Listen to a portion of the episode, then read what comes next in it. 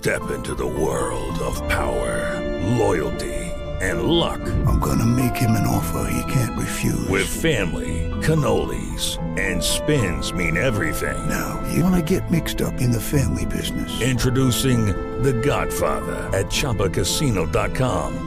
Test your luck in the shadowy world of The Godfather slot. Someday, I will call upon you to do a service for me. Play The Godfather, now at Chompa Casino dot com. Welcome to the family. V G W Group. No purchase necessary. Void where prohibited by law. See terms and conditions. eighteen plus. One of the best shows of the year, according to Apple, Amazon, and Time, is back for another round. We had a big bear of a man who was called Mal Evans, who was our roadie, and uh, I was coming back on the plane, and he said, "Will you pass the salt and pepper?" And I misheard him. I said, "What? Sergeant Pepper?" Listen to Season two of McCartney, A Life in Lyrics on the iHeartRadio app, Apple Podcasts, or wherever you get your podcasts. My name is Chris Moody, host of the new podcast, Finding Matt Drudge. I'll be taking you on a journey to find the mysterious media mogul Matt Drudge, founder of the Drudge Report. Along the way, I'll talk to people who have worked with him, dined with him, and fought with him, taking listeners into private conversations, all in an attempt to get a better understanding of who Drudge is and what motivates him. Hopefully, he'll even sit down with us. Listen to Finding Matt Drudge on the iHeartRadio app, Apple Podcasts, or wherever you get your podcasts. Welcome to today's edition of the Clay Travis and Buck Sexton Show podcast. Thursday edition of Clay and Buck kicks off right now. Everybody, thank you for being with us. I finally made it back to Miami, Clay, after, what was it, twelve thousand flights canceled earlier in the week. Uh, things getting a little crazy there, and and lots of people affected by this. What's going on with the F A A? Is it Mayor Pete Buttigieg supposed to be handling this kind of stuff? Transportation Secretary? He's doing a heck of a job. He's the most infamous uh, transportation secretary, maybe the only one anyone could even name in recent memory. Um, but we will uh, we'll dive into a little bit of what's going on there later on. Uh, we also have a very interesting case in New York City of uh, a man who was defending himself and his girlfriend with a knife, who was arrested on the subway. This happened. He was arrested for stabbing to death a guy that attacked him and his girlfriend. And he has just had charges dismissed, which is interesting considering the Daniel Penny case also making its way through the courts. We will absolutely discuss that. But I think we should hop right into this. We got a lot of things to talk about today. Uh, uh, Senator Tim Scott, presidential candidate, will be with us later. Chris Christie not joining today, says he doesn't feel well. Clay will give the benefit of the doubt on this one and just say, okay, I do believe he was on T V this morning, but if he's really not feeling well, we will gladly have him on next week to answer some questions. Are, How are you bad feeling- would you have to feel to not do a fifteen-minute radio interview? Really, really sick. Like no voice problem. I think short of no voice, it's probably inexcusable.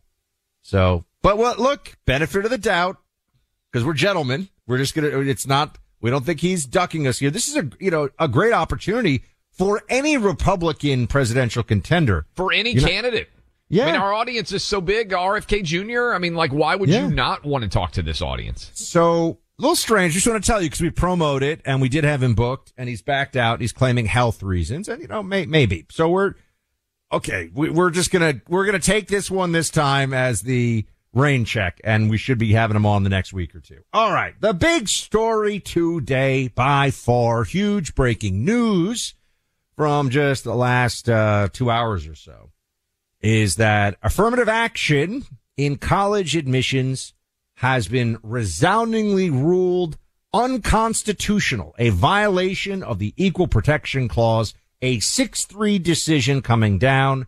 I was uh, ripping through it, speed reading as fast as I could today when this thing came out. And uh the Democrats are obviously very upset about this. Joe Biden, I believe, is going to speak about this decision today. Yes, President Biden is going to give remarks at twelve thirty Eastern. So at the bottom of this hour, he may be addressing everyone, Clay. Uh, it's it's pretty straightforward when you read, and I, I'm very curious to hear your, your take on this. I would say that one of the first times that I realized um, that the left just makes up things and, and is dishonest uh, early on in my political formulation was on affirmative action as a high school kid. I saw I had the Asian kids in my class. I went to a technically like a school for the gifted. I had Asian kids in my class who were like, you know, geniuses in their respective uh, fields of, of study.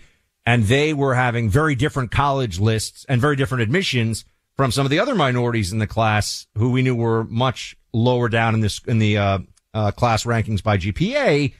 And that was when you say, hold on, why is this fair? It's not fair, obviously. The whole thing is not fair.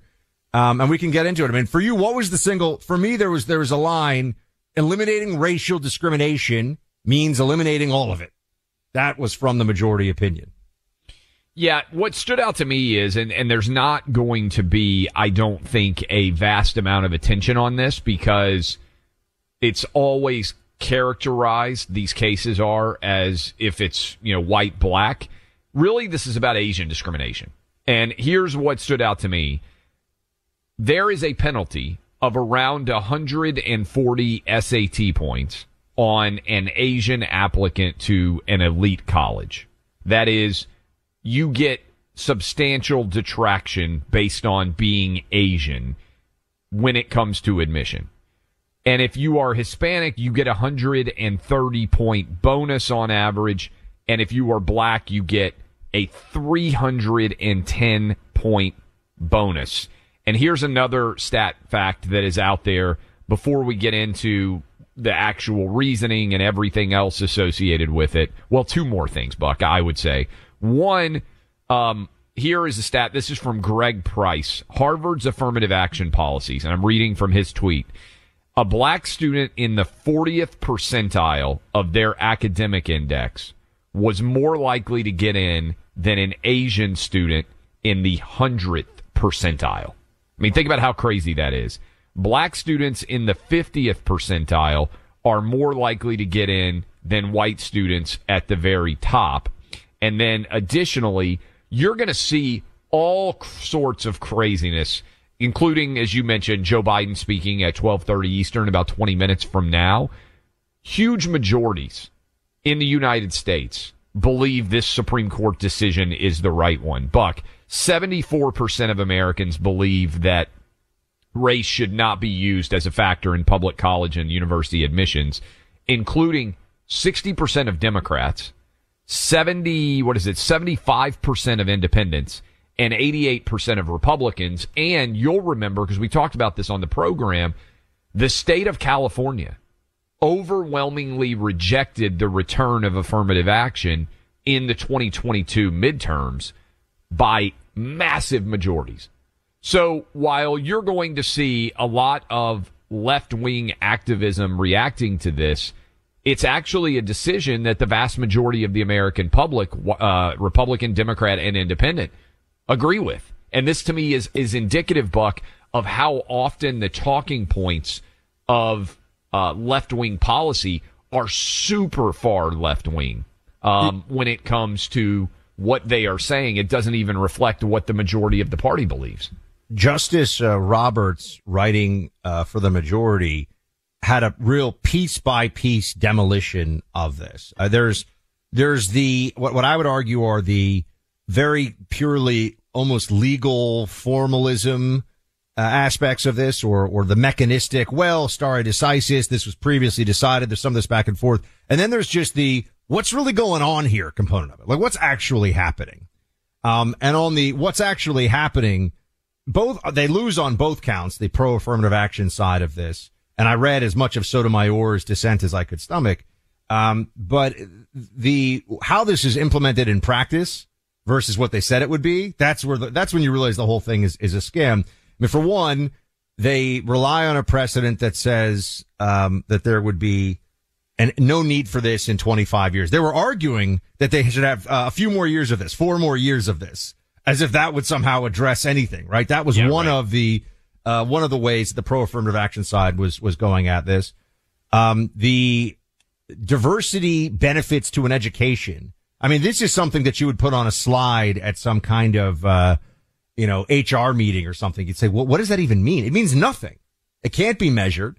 So when they say that it has to have strict scrutiny applied, which is very specific legal tests for why you would be able to take race into account at all. Strict scrutiny on the uh, applied so that you can then meet the educational benefits of diversity. What is that? It mean, it's meaningless. I mean, this is meaningless. And when you start to look at it, it becomes even more absurd. Uh, the categories are overbroad. That's another thing they brought up. I mean, the, that they treat for the purposes of admission. Everyone should understand this. If you are a, an immigrant kid from South Korea whose parents arrive here and speak no English, you are treated the same way as, if, for, for the purposes of admission, as a Pakistani, uh, you know, k- kid who maybe has parents who have like, founded some company is worth a billion dollars. Doesn't matter. Asian and Asian. Very far away. Very different cultures. Yeah. Very different backgrounds and different ethnicities. But Asian is Asian, which is th- that's why this whole thing really fell apart. I mean, you brought this up on the Asian side of it. Relies on stereotyping, which is also true. Oh, if you're black, you'll bring this to the conversation. If you're Asian, you'll bring that to the conversation. That's absurd. You can't make these determinations. And then the fact that it was negatively used against some. These were kind of the main... That they they said, oh, it's not that we take it against you that you're Asian. We're just going to give more points to black and Hispanic applicants. Well, it's zero sum. Yeah, what it does is it presumes that you are a perfect representation of your race on a socioeconomic basis. We all know that, for instance, Barack Obama and uh, Michelle Obama's kids are far more advantaged than almost anybody, white, black, Asian, or Hispanic in the country. Yet they would count as black and be given tremendous advantages for purposes of admissions. I, I would say, Buck, um, so if, if I were, if they gave me a magic wand, right? And they said, hey, how would you handle college admissions?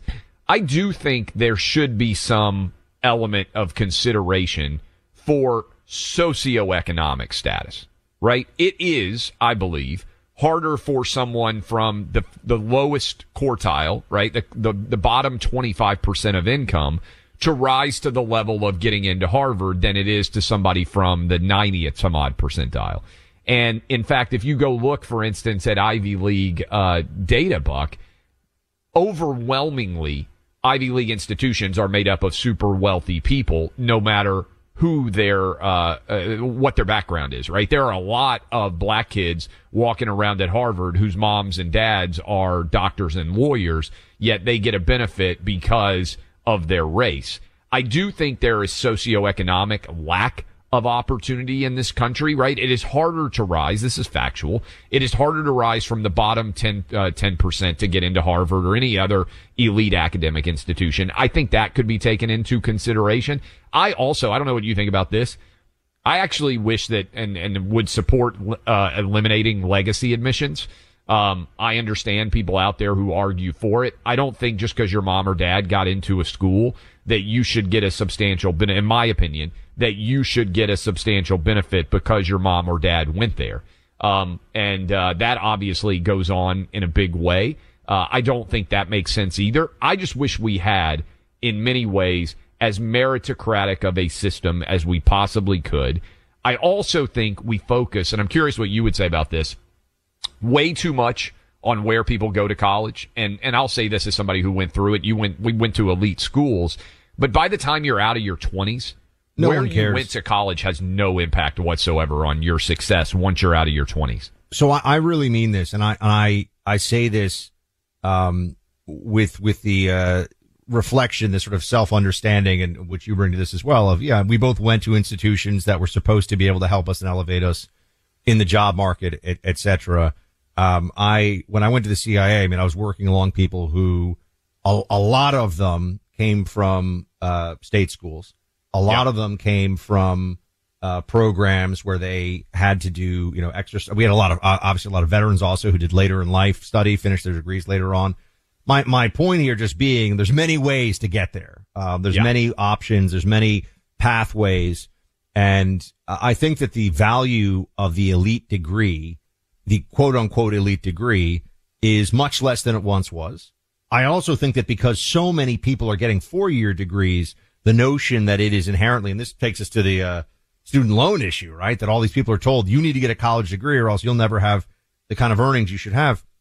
It's not true. There are a lot of people that, you know, when, when you say, when I, I think, Clay, there's a little bit of a, oh, but we should talk more about trade school And the left will say, oh, you know, the right wingers don't really take that seriously. Yeah, like everyone should learn to be, you know, an air conditioning repair man or something. It's like skilled electricians make hundreds of thousands of dollars a year, right? And don't have one hundred fifty grand of college debt or, or whatever it may be. You know, people that can do some of the trades and grow, and there's always the managerial track. I mean, there's just a lot of ways to get there without necessarily having the, the stamp of some of these more um elite schools. And I, I think that that's going to continue. I think in part because these schools are also less serious institutions than they used to be. Honestly, they're just not, they're hard to get into, but they're kind of like a social club once you're there. It's kind of a, it's kind of a joke for a lot of people once you're actually into the school. We're approaching one hundred employees at Outkick. I'm not sure that I know where anybody that we have hired went to school. I'm, I'm just using that as an example. I think it matters when you're twenty-two or twenty-three and you're trying to get your first job. Uh, it doesn't matter at all after that first job. And um, I, I think that is, uh, I, we need to have a big discussion. I think this is a big, big deal, this ruling. But I think the implications and what the colleges and universities are going to do going forward is also a big deal. Can I make a prediction? We can come back to it. The uh, admitted numbers of the preferred or elevated minorities in this process will not change. And they will not change because they will just continue to do what they do. They'll just find another way to do it so that it's harder to track what they're doing in the admissions process. I think that's true. And sadly, I think it's likely that many of these standardized admission tests are going to be done away with because they'll say that yeah. they are reinforcing the They're, uh, they're going to make it optional racism. Play. And then there's going to be this uh, wink and a nod of, well, you don't have to submit your S A Ts. But that other guy, if he wants in, he's going to have to admit, submit his S A Ts. That's what I see coming.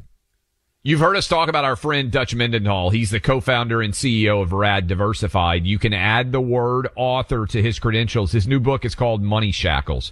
What are money shackles? These shackles represent the financial hamstrings that Americans have fought with. Go to school, get in debt, buy a car, get in debt. He believes it's the wrong thoughts, wrong teachings. In his book, he'll give you strategies to use debt to your advantage and tap into lucrative alternative investment vehicles to redefine your American dream. Dutch is on a mission to be at the forefront of the greatest financial change in American history and look beyond Wall Street and see the future of alternative investments. It's now no longer just available to the super rich. Get ready for the redefined American dream with Money Shackles. Learn more at the rad dot com. That's T H E R A D dot com. Break free from your money shackles. Visit the rad dot com. Learn and laugh. Weekdays with Clay Travis and Buck Sexton. With the Lucky Land Slots, you can get lucky just about anywhere. This is your captain speaking. Uh, we've got clear runway and the weather's fine, but we're just going to circle up here a while and uh, get lucky. No, no, nothing like that. It's just these cash prizes add up quick. So I suggest you sit back, keep your tray table upright, and start getting lucky. Play for free at lucky land slots dot com. Are you feeling lucky? No purchase necessary. Void where prohibited by law. eighteen plus terms and conditions apply. See website for details. Good song. The Johnny Carson theme, right? Hey, who wrote that? Skip, who do you think? It's your buddy. Hi, everyone. I'm Paul Anka. And I'm Skip Bronson.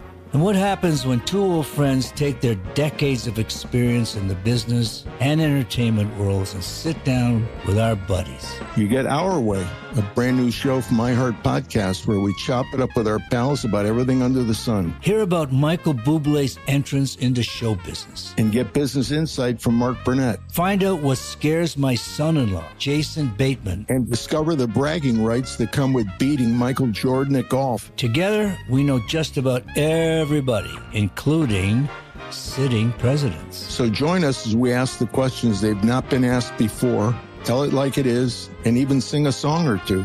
This is our podcast, and we're going to do it our way. Listen to Our Way on the iHeartRadio app, Apple Podcasts, or wherever you get your podcasts.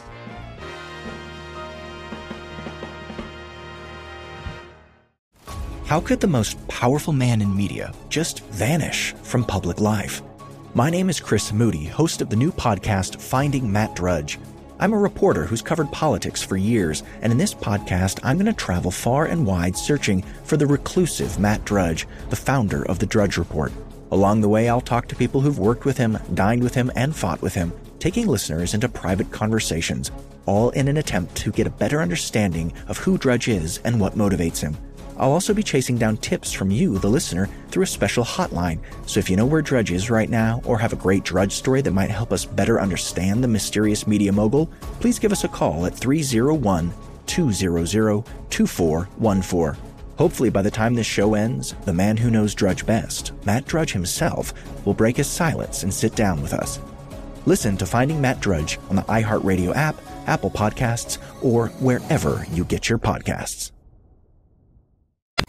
Welcome back in, Clay Travis, Buck Sexton Show. Buck, I just popped up a couple of questions, and I'm curious to see. Um, the first question is, do you believe race should be used as a consideration in college or university admissions? And already a thousand people voted on that in the first three minutes. ninety-eight to two, the answer is no.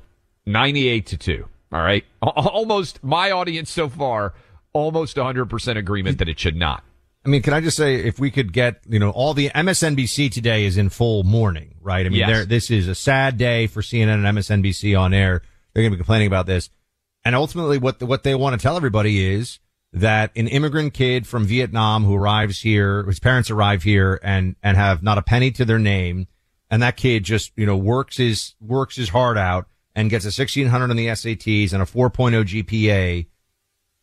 That doesn't matter as much as somebody who's black, Latino, or Native American who gets two or three hundred points less because of historical discrimination.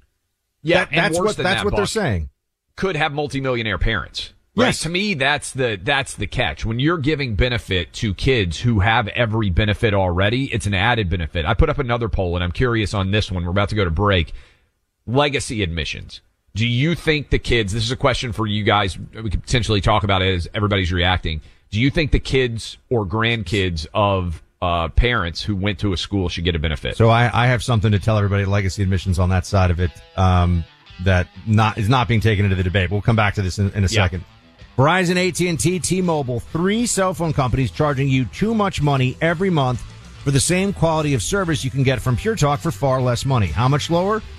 Right now, get unlimited talk, unlimited text, and ultra-fast five G data for just twenty dollars a month. When it comes to Pure Talk's coverage, it's every bit as good. Pure Talk uses the most dependable five G network in the country. Make the switch and put the savings into your pocket. Using your cell phone, dial pound two fifty and say the keywords Clay and Buck to get unlimited talk, text, and plenty of data for just twenty bucks a month. Pure Talk's amazing U S customer service team will make switching so easy. Pick up your phone, dial pound two fifty, say Clay and Buck for unlimited talk and text with plenty of five G data for just twenty bucks a month. You'll be signing on with a veteran-owned company. Just one more reason to make the switch today. Dial pound two fifty and say Clay and Buck. Save an additional fifty percent off your first month. We have seen the striking down by a six three decision of affirmative action based on race in college admissions. Um, we're also expanding that discussion out a little bit to uh, what is, should there be uh, some kind of socioeconomic component in college admissions that is taken into account? Um, should there be some change in legacy, uh, legacy admissions? So those are all certainly interesting and, and worthwhile aspects of the discussion, I, I think, too. Um, but it, first off, I can say, Clay, they're very unhappy with this over in the uh, Democrat world. They they view this as a, as an enormous, you know, betrayal of, uh, a system that has been in place that, quite honestly, has benefited a lot of the people that you see on T V and a lot of members of Congress. And, you know, there are people that recognize, I think, uh, whether they're open, some are open about it, others don't like to talk about it, that they themselves benefited very directly from, uh, affirmative action and all of this, uh, you know, as we talk about all of this. So that's going on. You asked about, you brought up, uh, legacy admissions. So legacy admissions, I had a couple friends. One actually I went to, to school with, and then he was on the admissions board of my college later on. So I got to know quite a bit when he left. He wouldn't tell me anything when he was actually on the board, when he left, about it. They, they have this really, uh, I mean, the, the numbers show it's not, not accurate, but there's this longstanding perception that it's necessary for fundraising. So it's just about the money. Yeah. That, that's why they take the children of alumni, because they believe they are more likely to donate, but schools, some schools have, have gone away from that. Um, I can tell you another area, you may not like this one. Some of these schools always say, well, we have to recruit for all these different sports because otherwise alumni donations will dry. Now, I'm not talking about like University of Michigan football. I'm talking about, you know, like, you know, Swarthmore, uh, field hockey. Okay. Yeah. And they're like, why do we have to? Oh, because the alumni will stop donating if we don't have winning teams. I'm like, I don't think anyone's not writing a check because of women's field hockey at Swarthmore. Yeah, right. So, you know, there are these, these ideas that are, that are untrue. And it's funny because the left comes back at this. A O C's already done this with, yeah, well, like they didn't even, well, this is about skin color and college admissions. If, if they want to do a legacy admissions case, fine. And, and I would be supportive of, I think legacy admissions as a, as a policy. I, I agree with you. Uh, it's really hard to justify this on the merits because you're really just saying, well, I think your rich mom and dad are more likely to write a check, so I'm going to let you in because your mom and dad or mom or dad went here, right? That's, I think that's, that's a failed notion, a failed approach. Um, but I also think that what we see is these schools, the notion that, especially we're talking about the elite schools now, that they are, are so hard up for funding. I mean, doesn't, I think Harvard has a sixty billion dollars endowment now. Yeah. It's some, some crazy number. I mean, these are massive hedge funds where there are classes also taught. So they've been able to create these, these, uh, just cash piles that aren't taxed and, you know, sort of allow them to operate in this world of tremendous administrator hiring and, and, and a lot of social justice and social engineering. At the end of the day, what they've been doing though, by looking at it, by looking at students and saying, you're Asian, you're black, you're Hispanic, you're Native American. Didn't really see much talk about the Native American component in this decision. I might have missed it. Um, but that's also a huge one. If you're Native American, you will basically get a huge advantage in college admissions than an elite school. Uh, Elizabeth Warren, for anybody who's wondering, why did Elizabeth Warren pretend to be Native American? So she could get into and, or rather, so she could teach at, um, Harvard Law School. So, but the, I find all the arguments, like, do you find any aspect of any of the argument that this should have stayed compelling? I mean, I, I just no. look at this and I look at it and I just say there's, none of it makes any sense. There's no component of this. You are, you are looking at skin color specifically, not socioeconomic status, not specific harm to the individual from the government, and saying, well, there's racism, so let's just create a hierarchy of admissions based on skin color that disadvantages, you know, Asians more than anybody else. That's what they yeah. did. Yeah, no, I, I, I disagree uh, uh, completely with the idea of using race. I do think that legacy admission should also be ended. Um, and some of you may disagree with this, by the way, eight hundred, two eight two, two eight eight two. On, on what grounds, though, right? Like, I agree with you that it's, it's unseemly, but is it unconstitutional? Oh, I'm, no, I, I don't know that it's unconstitutional, um, because I haven't really thought through what, how you would even attack it, because schools should be able to admit who they want to, so long as they don't violate, like, again, this was found to violate the Equal Protection Clause, because you're treating some people differently based on their race, treating people differently based on, I don't, I don't even know what the protected class would be associated with legacy admissions. It just feels icky to me. And I say that as someone whose own kids would now benefit, right? I went to Vanderbilt University. I've got a couple of degrees there. I went to George Washington University. My wife's got a couple of Vanderbilt degrees. She went to the University of Michigan. Our three boys would benefit. I didn't. My my parents went to Middle Tennessee State University. Uh, they were the first generation to go to college, basically, in in, in our families. And I didn't apply to M T S U, which is a, a state school in Tennessee where I'm from. I, I don't even know if there's a benefit very much that I would have gotten. Maybe I would have at M T S U, but I don't think that my kids should be judged based on the fact of where their mom and I went to school. I don't think they should get a benefit, um, just based on that. Now, I can see an argument if you, it, let's say that I ended up a billionaire, Buck. Let's say I ended up a billionaire and I decided that I wanted to endow one of my alma maters with a billion dollars.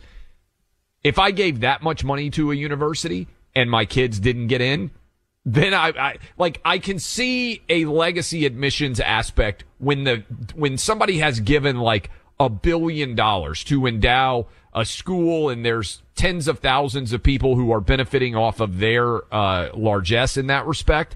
But as a normal person who would have graduated from a school, I don't believe in the legacy aspect. And I don't even know, Buck. I haven't seen a great deal of studies. You may have seen some stuff.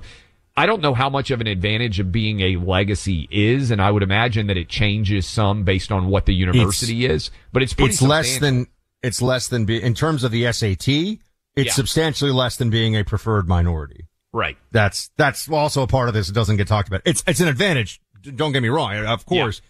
But you're talking about maybe, you know, just to, to try to quantify it, one hundred points, one hundred twenty points on the S A T instead of three hundred points or two hundred fifty yeah. points on the S A T. Yeah, the meritocracy in general, I think, should be the aspiration. And that's the thing that I would like to take from this opinion, Buck, is, and I would suggest this to Republicans out there in general, we've got to re-embrace the idea of the meritocracy as being a really good thing. That we want the people who are at the absolute apex of their achievements in all fields, and we want to encourage that for all children. We want to embrace the idea of excellence. You know, for a while, it was an insult to uh, to to des- describe something as being elite. There is a difference between being elite and being an elitist. In my experience, most people who are elite are huge paragons of the meritocracy, but they're not elitists in that they're saying, oh, you could never aspire to do what I've done. It seems to me that people who are elitist actually aren't very talented, and they're trying to preserve whatever limited social status they have.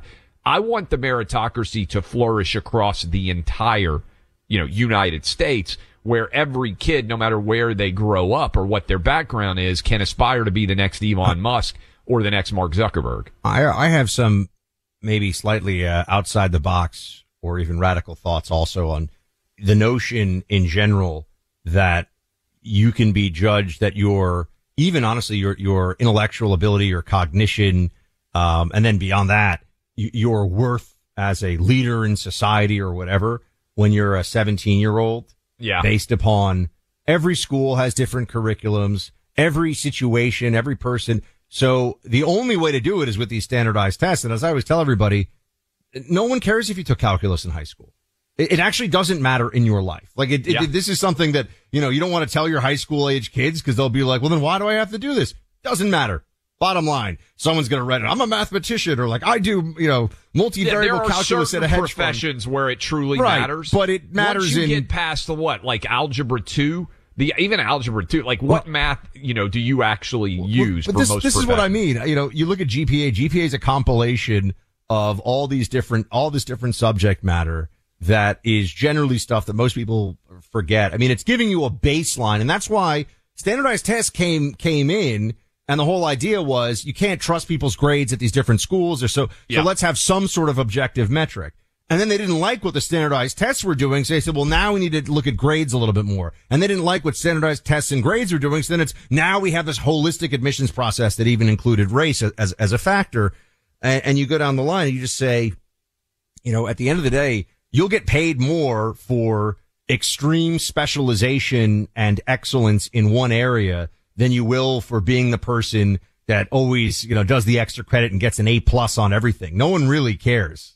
Here's the real question, because you think about this as a parent. I bet every parent, grandparent thinks out there. To what extent does where you go to college, or even if you go to college at all, dictate your likely success in life? That's the big question, I mean, right? The, the numbers will show higher earnings for people that yep. go, that get a four-year degree. The numbers will show, but they're just numbers, meaning that... But how much of that, Buck, is... Right. It, let's say you got a sixteen hundred on your S A T, right? Per, I think that's still the perfect score on the S A T. I, I know they changed the scoring mechanism. It's back to sixteen hundred now, yeah. Okay, it's back to sixteen hundred. Perfect score. And you have an option between going to Harvard or going... I'm not trying to take a shot here. Or going to Texas Tech, right? I'm not trying to take a shot wow. at Texas Tech. Wow, Texas is listening, Clay. Just, Texas just, is listening. I'm just saying, Harvard or Texas Tech? How much difference do you think there is in later life achievement for the person who is clearly very smart, right? If you get a sixteen hundred on the S A T, you are a very smart person. How much difference in life outcome do you think there is for a kid who gets a sixteen hundred and goes to Harvard versus goes to Texas Tech? I, My I inclination think... would be, and this is, I don't know the answer. What would you suggest? I, I don't know if there's ever been testing on this. I always say that the, the, one of the issues with all this, we'll come back to this, and we want to take some calls from some folks out there, and, and especially also some parents. If your kids just went through this admissions process, it'll be great to hear from you, eight hundred, two eight two, two eight eight two. Uh, Clay, people get into these schools for different reasons. That's the bottom yeah. line.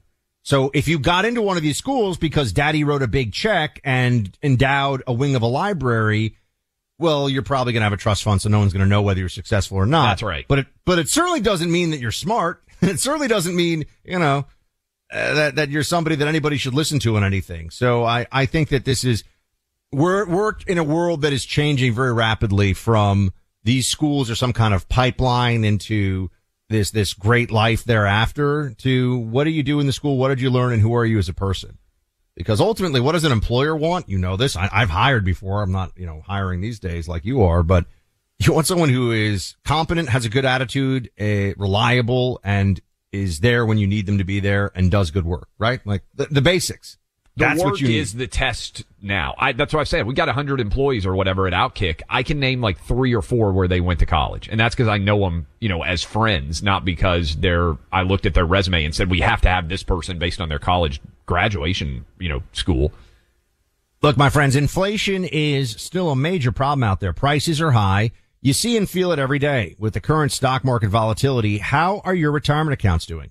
The Phoenix Capital Group says the time to diversify your investments is right now. They're recommending high-value U S oil and gas investments with current yields ranging from eight percent to twelve percent A P Y paid monthly. That's a better rate of return than banks or C Ds with no middleman. This is a Regulation D corporate bond offering open to all accredited investors with terms as low as nine months and includes monthly or compounding interest options.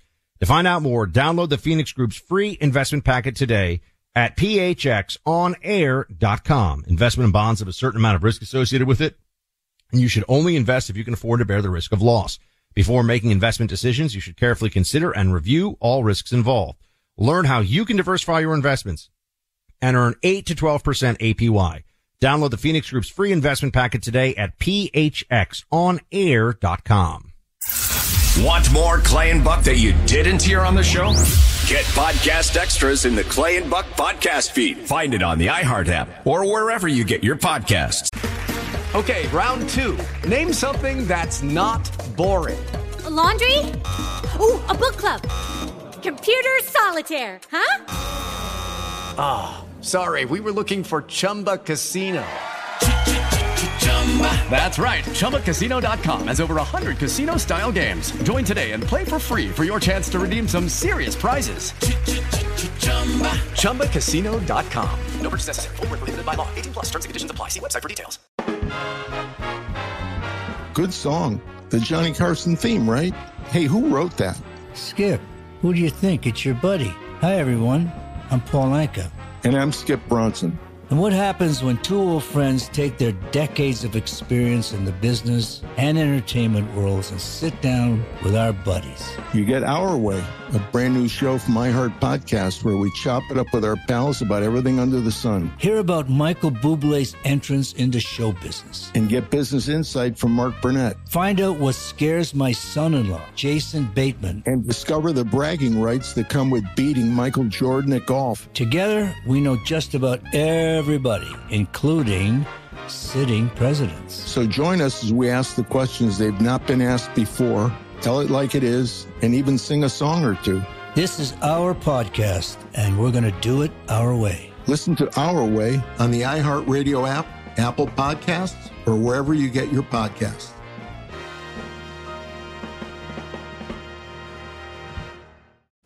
How could the most powerful man in media just vanish from public life? My name is Chris Moody, host of the new podcast, Finding Matt Drudge. I'm a reporter who's covered politics for years, and in this podcast, I'm going to travel far and wide searching for the reclusive Matt Drudge, the founder of the Drudge Report. Along the way, I'll talk to people who've worked with him, dined with him, and fought with him, taking listeners into private conversations, all in an attempt to get a better understanding of who Drudge is and what motivates him. I'll also be chasing down tips from you, the listener, through a special hotline. So if you know where Drudge is right now or have a great Drudge story that might help us better understand the mysterious media mogul, please give us a call at three oh one, two hundred, two four one four. Hopefully by the time this show ends, the man who knows Drudge best, Matt Drudge himself, will break his silence and sit down with us. Listen to Finding Matt Drudge on the iHeartRadio app, Apple Podcasts, or wherever you get your podcasts. Welcome back in, Clay Travis, Buck Sexton Show, reacting to the striking down of race as a factor that's allowed in college and university admissions. Joe Biden is speaking right now, Buck, and I can almost guarantee you, yeah. you and I could probably write exactly what he's saying because we know the left-wing playbook on race as well as the left-wing does. Has he said anything that would be surprising? Uh, just, you know, diversity in, edu- in our universities is so important. Um, I, I always, what kind of diversity? How much diversity? You know, in what ways is it so important? That is, it's all vague talking point, boilerplate nonsense. He strongly disagrees with the, with the Supreme Court ruling. Um, it's a six three decision, not even a five four. Yeah. Just going to throw that one out there too. Um, look there, I, I would encourage anybody, look, it's about two hundred thirty pages, and, and I'll be totally honest with you guys. I read the, you know, the, this, the beginning of it, the majority opinion, uh, got into some of Thomas's, uh, you know, his concurring opinion goes on at, at length. It's very good. And then I read some of, um, Sotomayor's, but it's two hundred thirty-seven pages in yeah. total. Read the first thirty pages of it, because you'll see the arguments to keep, for keeping this, are rooted in, honestly, they're rooted in lies. And one of the biggest ones is, oh, it's because Biden just said this a moment ago. We're watching him live. I could see on the screen, you know, as the text scrolls. Um, but he just said, these are all qualified applicants. That's actually not true. Um, if, if you're talking a place like Harvard, if you are not a, if you do not have some special, you know, some special thing to get you in, including legacy, I'm not going to pretend, but if you don't have something else, Uh, you're not going to get into Harvard with a thirteen hundred on the S A T, which is actually a very good score, by the way. Not to put that down, yeah. but you're just not getting into Harvard. The data reflects, honestly, for people out there who are losing their minds, there was actually a really good study on this, that affirmative action, as it's applied, actually elevates people to colleges that they would otherwise not have been admitted to, and actually makes them less likely to succeed. Sure. Now, this is counterintuitive in some way because you're outside the bounds of your ability to do the work, and you would just go to a lesser school and be more likely to have success there because there's a better fit, right? That's what That's the data actually shows. That's one hundred percent what California schools, the U C yes. system, and they have the data to back this up. You know what happened when they got rid of racial preferences in admission? This is only possible because there's so many Asians in California who are like, why are we being discriminated against? Um, but you know what happened? The enrollment of black students specifically at U C L A and U S C, I think it was the two, or maybe U C Berkeley, sort of the top of the U C system. U C Berkeley, because U S C's private, but yeah, the other. I'm sorry, two. I'm thank you. U C Berkeley and U C L A um, went down a little bit, but the enrollment at, you know, U C Davis and a few other schools went up. And you know what also went up? Graduation rates. Yeah. Yeah, I mean, that's what the, this is why it's so interesting, uh, and that's what the question I asked, and I wasn't trying to take a shot at Texas Tech or anything, but how much is the individual versus how much is the institution is a question that I think goes to the very essence. And I haven't seen, I would love to see the data if somebody has a good study that's been done, of high testing students who make the decision not to go to the most expensive elite school that they could have, but go to a big state school. And what's yeah. the likely outcome ten years, twenty years, thirty years later? But, but, but at the most fundamental level, it is a violation of the Equal Protection Clause for any institution to look at somebody and say, your skin color is this, his is that, you get something different. Yeah. Full stop. Hello, it is Ryan, and we could all use an extra bright spot in our day, couldn't we? Just to make up for things like sitting in traffic, doing the dishes, counting your steps, you know, all the mundane stuff. That is why I'm such a big fan of Chumba Casino. Chumba Casino has all your favorite social casino-style games that you can play for free anytime, anywhere with daily bonuses. That should brighten your day a little. Actually, a lot. So sign up now at chumba casino dot com. That's chumba casino dot com. No purchase necessary. V G W Group. Void where prohibited by law. See terms and conditions. eighteen plus. One of the best shows of the year, according to Apple, Amazon, and Time, is back for another round. We had a big bear of a man who was called Mal Evans, who was our roadie, and uh, I was coming back on the plane, and he said, "Will you pass the salt and pepper?" And I misheard him. I said, "What? Sergeant Pepper?" Listen to Season two of McCartney, A Life in Lyrics on the iHeartRadio app, Apple Podcasts, or wherever you get your podcasts. My name is Chris Moody, host of the new podcast, Finding Matt Drudge. I'll be taking you on a journey to find the mysterious media mogul Matt Drudge, founder of the Drudge Report. Along the way, I'll talk to people who have worked with him, dined with him, and fought with him, taking listeners into private conversations, all in an attempt to get a better understanding of who Drudge is and what motivates him. Hopefully, he'll even sit down with us. Listen to Finding Matt Drudge on the iHeartRadio app, Apple Podcasts, or wherever you get your podcasts.